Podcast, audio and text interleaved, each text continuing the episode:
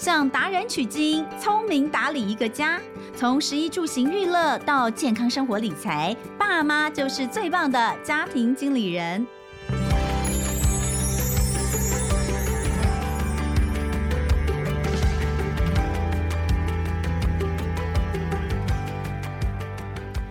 大家好，欢迎收听《亲子天下家庭经理人》，我是主持人萧彤雯。呃，这个疫情哦，有没有一种 觉得没完没了的感觉？嗯、其实其实从呃三月底四月初开始到现在，我相信大家的压力都是越来越大哦。我觉我觉得整个整个社会其实现在像是一个压力锅，就是呃感觉这个。盖子在布噜布噜布噜了，我都不晓得什么时候要要要爆出来。即便像现在，我们可能都还是呃非常努力的在我们的工作啦，在我们的家庭里面呃维持一个支撑的角色。可是其实自己心里面也很多的不安。我必须说，连我自己都是，因为你看上有老。下有小，对不对？那我们又担心呃老人家，那么当然也更担心孩子。难道我们自己不用担心吗？当然也担心啊！而且不是只有一个染疫的问题，这个疫情影响了好多人的生计啊，对不对？所以我觉得从呃去年三级警戒那段时间，可能大家是有一波会有点紧张，但是那个时候的染疫的状况、确诊的人数跟现在相比，又是完全完全的不同。现在我相信大家可能在一些压力上会更大。嗯，所以到底在这样的状况之下哦，其实除了我们关心自己的身体之外，其实我认真的觉得，我们更应该关心自己的心理健康跟情绪。身边可能已经有很多朋友，尤其是长辈，有没有？就是。在这一波疫情当中，他非常非常的担忧，担忧到可能吃也吃不好，睡也睡不好。你跟他讲，哎，你不吃不睡，其实会让你的免疫力下降，哎，你这样子更会容易染疫，耶。那他倒就更紧张了哦。所以真的不知道，呃，到底应该要透过什么样的方式，可以让我们的心定一点。呃，有没有什么资源是我们可以利用的？怎么样来看看我们自己心理跟健呃心理跟情绪方面现在是不是健康的状态？那今天要来线上跟我们聊天的一样是呃我们的好朋友，之前在跟我们聊到很多儿少的一些上网的一些部分，其实我们收到非常多听众朋友的回馈，所以今天我们又再次的请到了陈志恒智商心理师来跟我们聊聊现在在疫情之下大家心理健康这个话题，欢迎志恒老师。Hello，彤雯好，各位听众朋友，大家好，我是志恒。好，那其实过去大家知道说身体不舒服要就医，但是心理不舒服也要就医，这个观念其实我觉得是这几年开始才越来越普及。那呃，可是，在疫情期间，你就会发现这真的是一个两难。比如说，在疫情期间，很多人说尽量不要上医院，所以原本可能有继续在呃身心科或者是其他的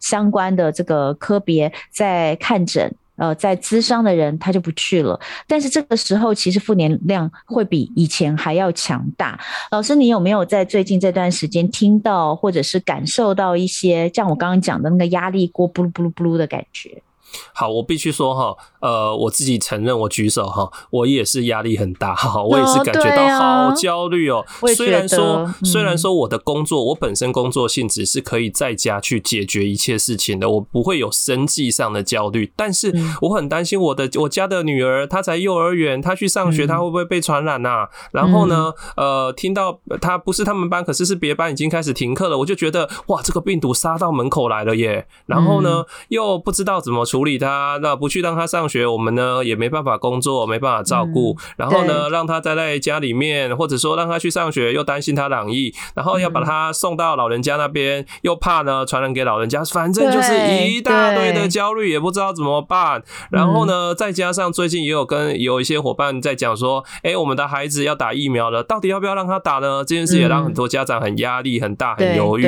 那么，呃，我其实，在去年的时候，哈，在刚刚疫情。开始哈，有我们有好几波嘛，前面几波疫情的时候，就有遇到好几个民众，他私下有跟我讲说，他对于自己呢。的可能会染疫，他整天都怀疑自己要是就是怀疑自己中标的啦。嗯、对于这种高度焦虑，整天疑神疑鬼、紧张兮紧张兮兮，三天两头就去找医生，弄到医生说你没有染疫的，你连症状都没有，你也没有接触史，赶快回家，不要来排挤医疗资源。他还是不放心呢、欸。你看民众在这样的压力锅之下，但还有一个数据哦，我也必须要提，因为呢，很多的家长可能因为在疫情之下，他们工作生计受到影响，他们可能没有办法外出，然后孩子们也停课在家里面，所以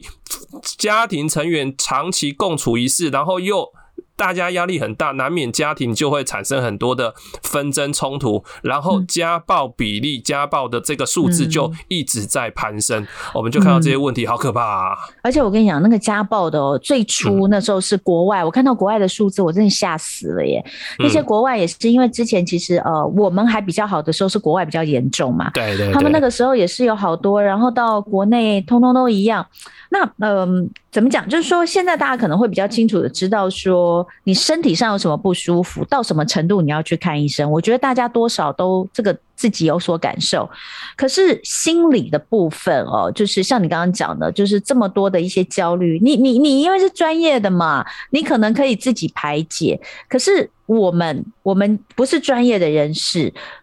我我什么样的状况，我我可能需要找人聊聊，我需要专业的帮助，这个到底要怎么样去判断？好，那我觉得首先我们就是要先觉察自己的身心状态了哈。那因为大部分的人，因为从小没有这样的训练，我们大概可以辨识出来，我发烧了或我咳嗽了，所以我感冒，我生病，我这里痛那里痛，所以我身体有疾病，所以我要去找医生。可是没有人告诉我说，我心情我难过到什么样的程度，叫做我可能需要求助，或者我焦虑到什么样的程度，叫做我可能心里面有一点状况有困扰，我需要去寻求帮忙。所以我们必须要对自己。自己的身心状态有更多的觉察，那么我就会提供呢，大家有五个指标哈，五个指标来帮助大家来分辨自己是不是需要求助了哈。第一个，第一个就是你有没有情绪低落的状态。啊，长时间情绪低落，然后想快乐，想要开心也开心不太起来，一直处在低落的情绪状态之间，可能已经两个礼拜或一个月了。这是第一个哈，低落情绪。那这当然，低落情绪还会有另一种表达方式，就是都常常易怒。你低落的人有时候就会常常暴躁易怒哈，这个是低落情绪。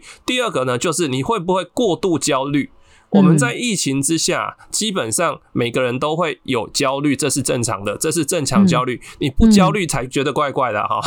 正焦虑是正常，但是过度焦虑、异常焦虑，已经比别人有更多的焦虑啊。走到哪里都要怀疑自己是不是染疫的，然后要不断消毒，从头喷到尾，每天都这样子。那个这种过度焦虑的情形，那么也是一个指标哈。OK，好，那第三个就是呢。饮食的部分，就是你如果觉得自己的胃口、食欲变差，或是食欲超级好，吃太多或者吃不下，饮食出现异常了，饮食失调的状态，那这个也是一个要足值得关注。好，再来就是睡眠的问题。其实很多时候人的焦虑或是担忧都会反映在睡眠状况之下哦。那睡眠你觉得呢？特别呢，你有长期一阵时间睡不好、睡不安稳，容易失眠啊，容易醒来，或者呢？啊，嗜睡睡太多啊，这个也会是哦，哈，OK，就是睡眠出状况的哈，睡眠出状况。再来最后一个哈，最后一个指标就是你觉得呢？你的生活都乱了套了，你的功能整个都下降了，也就是说你要工作没有办法好好工作，你带孩子啊，可能都在骂孩子，都在都没有办法跟孩子好好陪伴孩子。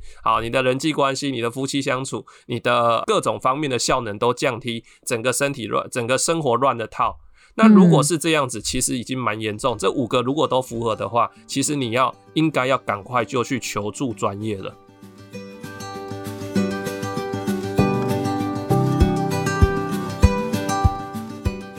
哦，完蛋了！我觉得可能已经有很多人听到这里就开始，哎，那我感觉我需要去求助，因为 真的，因为其实你刚刚讲的这个东西，感觉都很容易就就发生。呃，尤其是其实我觉得长辈啦，现在有很多长辈。长辈其实担忧的比较多啦，但其实也有一些压力很大的爸爸妈妈，其实搞不好刚刚这五项都已经出现了。所以呃，讲到这个东西，而且前面也讲到，就是大家在家里面其实就像一个压力锅，因为彼此的压力都很都很大，那又一直在家里面碰来碰去，所以可能其实我我觉得每一个人他他的压力可能都不太一样，然后在一个家庭里面，可能爸爸跟妈妈的压力也都不太一样，像是呃，我不知道有没有这样子的一个一个一个统计或是一个研究，就是发现说，比如说在防疫期间，这个亲子家庭最大的情绪困扰是什么？然后呢，爸爸妈妈分别又有什么不同？你们有去研究这个东西吗？事实上啊，呃，我们在看这个爸爸妈妈的压力的话，哈，如果我们把它区分成爸爸压力或压妈压力，有时候我们会流于一个性别刻板印象。但是呢，一般来讲，因为呃，大部分的家庭哈，比较是还是以爸爸哈当做就是生计的主要来源。好，也是爸爸要出出海去捕鱼啦，然后妈妈大部分是家里的比较是孩子的照顾者这个角色。嗯、我们大部分的家庭或者说比较多的家庭还是这以这样的分工，好，以比较传统的分工。如果以这样的来看的话，那当然男女之间他们在疫情之下的焦虑会不一样。例如说啊，爸爸当爸爸的人可能就会比较焦虑的是，我可能在这波疫情之下我会失去工作，没有工作机会，或者我请假太多，我可能会导致我的业绩受损或没有收入来源。这是可能是爸爸的焦虑。OK，那妈妈的焦虑可能就会比较是，我会比较担心我的孩子会不会懒意，因为我是一个照顾者的角色，或、嗯、或者我担心说，我们大人如果没有做好防护，会不会造成孩子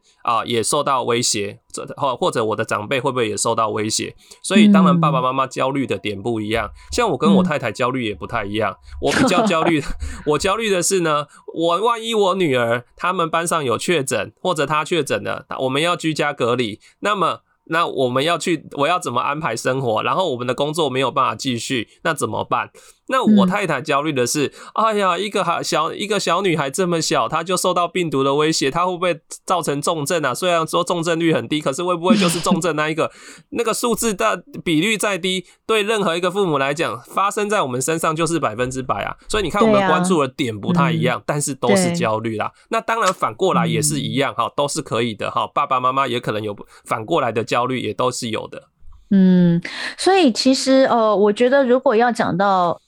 我我以前呢、啊，之前其实去年的时候，因为去年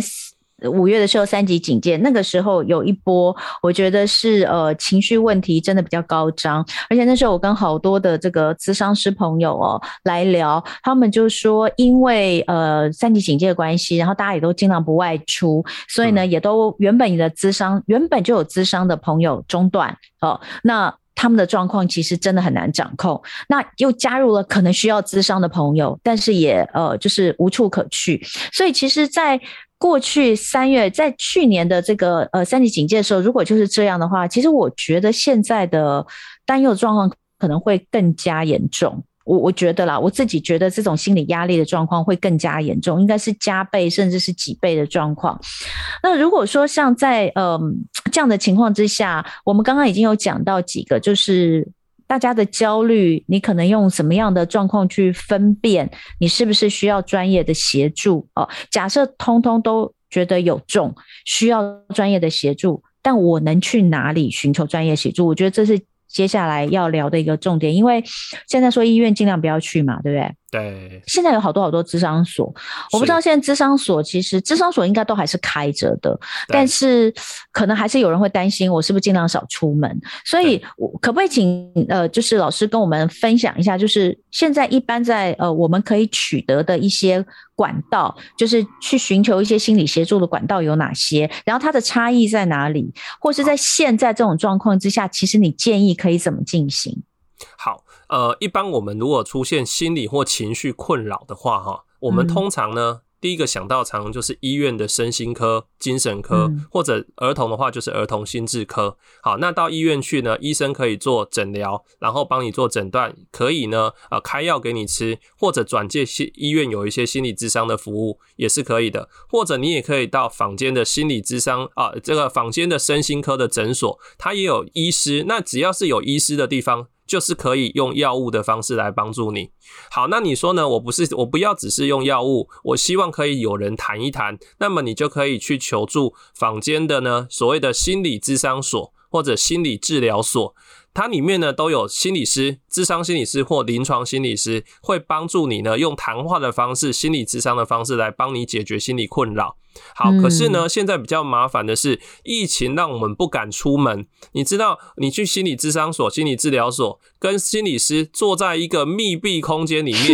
一对一、近距离。其实你戴着口罩哈，虽然大家戴着口罩，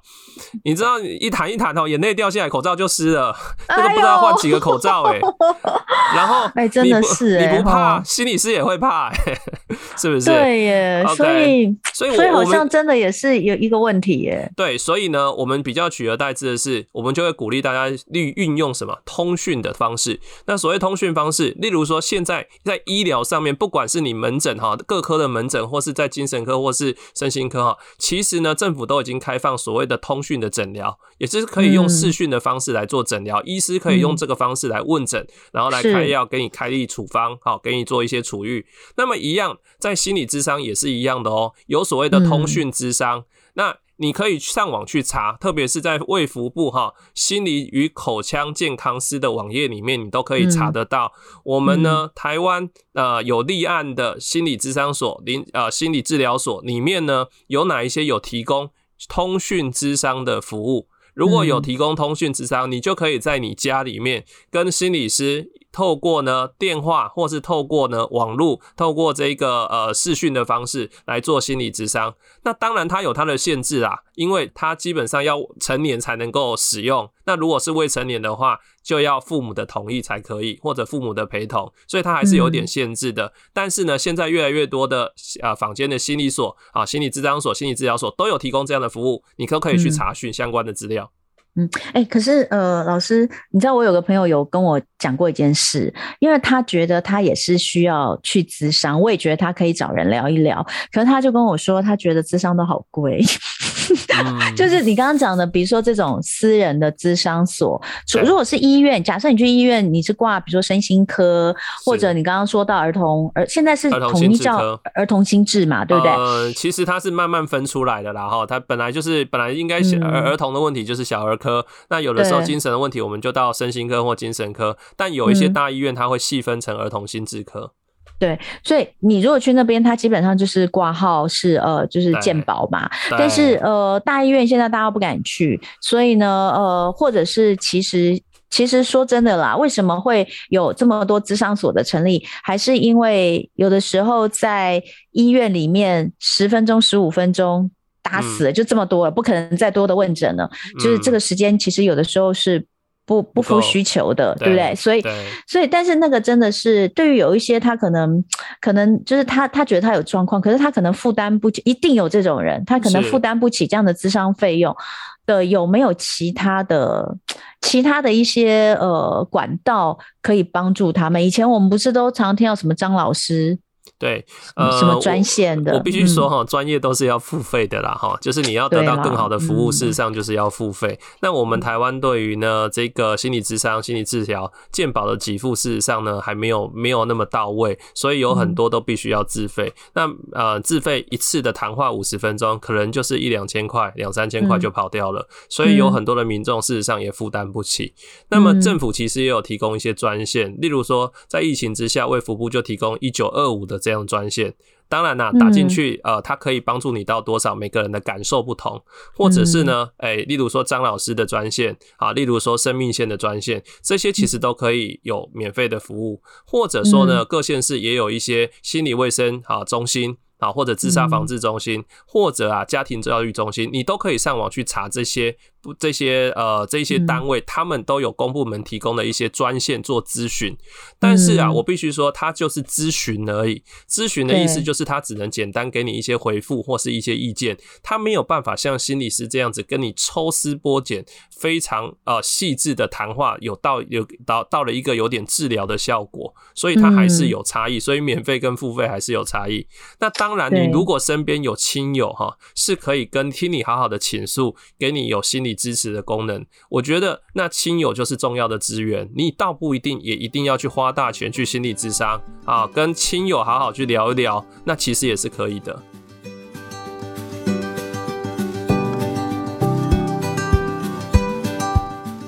好，所以很多种不同的选择，但是重点就是第一个，我们要有这样的觉察，嗯、就是说，透过刚刚一开始志恒老师跟我们说的那个五大的指标，你去看一下自己现在状况是不是已经到了这样的程度，那你可能需要帮助，因为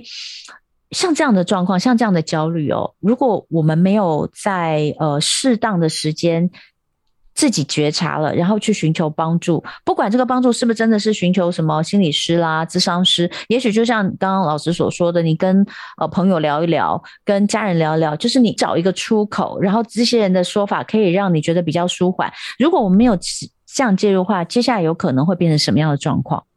但如果严重的话，它可能就会出现，就是呃，例如说有一些精神疾病可能就会出现啊，啊，或者说它影响到生活中很多的问题，例如说它就造成家庭失和啊，或者说呃爸爸妈妈常常在生气，那孩子就波及到孩子啊，孩子可能就处在一个庞大的压力之下。而你知道在疫情之下哈，孩子其实压力很大，因为他们必须要经历不断的停课复课、停课复课。啊，不要以为他们是就用线上上课，好像很欢乐、很开心，不用去上学。其实对很多孩子来讲，要适应这件事情也是痛苦的。所以孩子其实也在适应这个变动。那爸爸妈妈如果没办法稳定下来，他可能也会造成孩子伤害，常常就在骂孩子啊、打孩子啊，或者常常就是在修理孩子中度过。那么孩子的童年事实上就会受到影响，这个会影响到他长期，可能影响到他长大。成年的一个心理健康。啊，所以我觉得爸爸妈妈，我们自己呢，嗯、怎么样让自己身心先稳定下来，觉察，嗯、然后呢，可以求助。好，那当然求助，我觉得我就补充一下哈，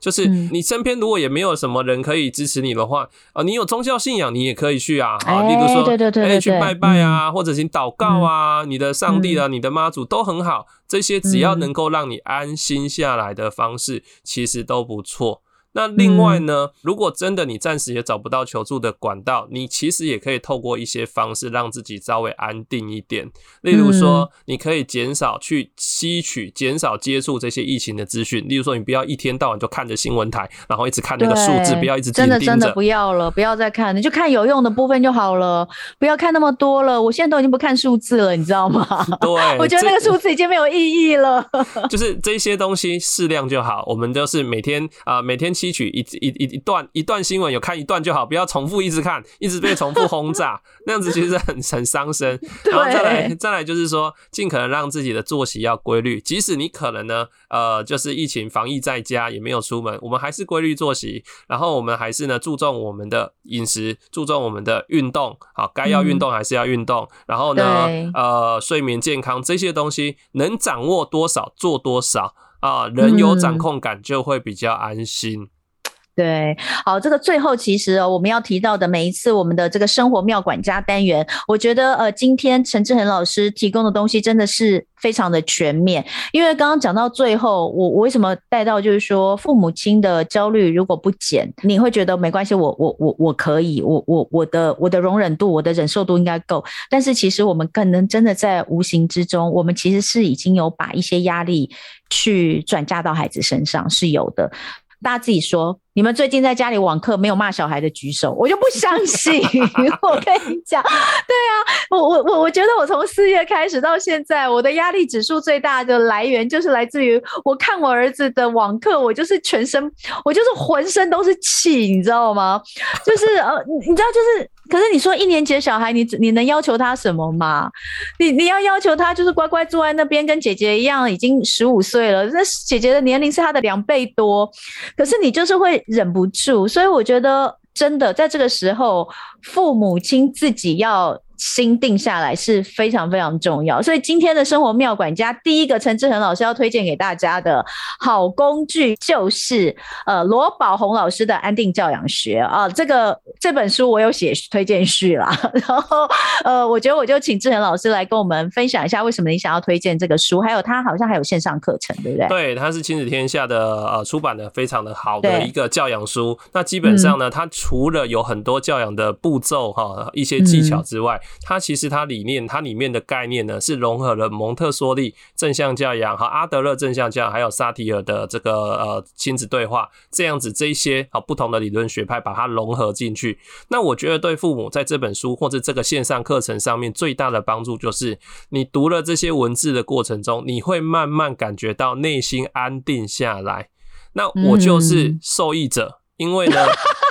真的吗？我的女儿刚出生啊的时候，这本书也刚刚诞生。那我、嗯、我我我当一个新手爸爸，我就算我自己是一个亲子教养方面也可能是很会讲的专家，你是专家呢，但是我也会。常常手忙脚乱，我也是怀疑自己到底做的对不对，我也是常常的很慌乱。那这个时候，我就是看罗宝红老师的《安定教养学》，让自己安定下来的啊。所以呢，除了《安定教养学》这本书之外，罗宝红的《安定教养学》还有线上课程啊。那你除了读书，你也可以听他讲，听他哈在线上讲，诶，他的语气哈，他的语调，他的描述，他也会让你哈无形中就安定下来了。所以我非常非常的推荐。嗯，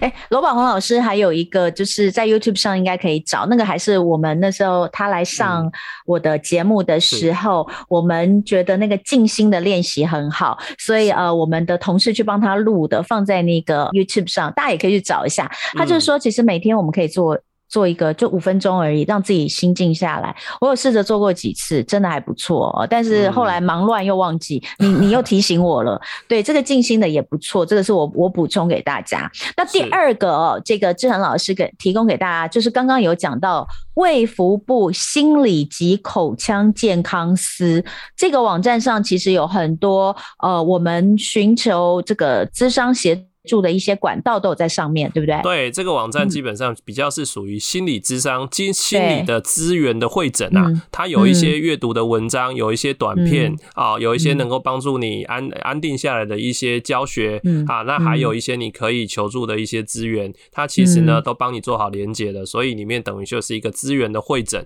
所以你也可以多加利用这样子。好，那以上这些资讯还有更多亲子天下 Podcast 的好书推荐，欢迎参考我们节目下方的资讯栏都有连结。那今天最后最后哦，志恒老师有没有什么简单的一两句话哦，跟大家来分享，帮助大家度过在这个疫情时代的焦虑感？怎么样能够让我们感觉能够比较稳定？好，那我分享一个我很常用的一个方式，就是当我感、嗯、我觉察到自己焦虑的时候、嗯，我会深吸一口气，然后呢，好，深呼吸一下，然后呢，告诉自己说，我感觉我到焦，我我感觉到我的焦虑了，好，然后我允许自己可以焦虑，嗯，我愿意与我的焦虑同在，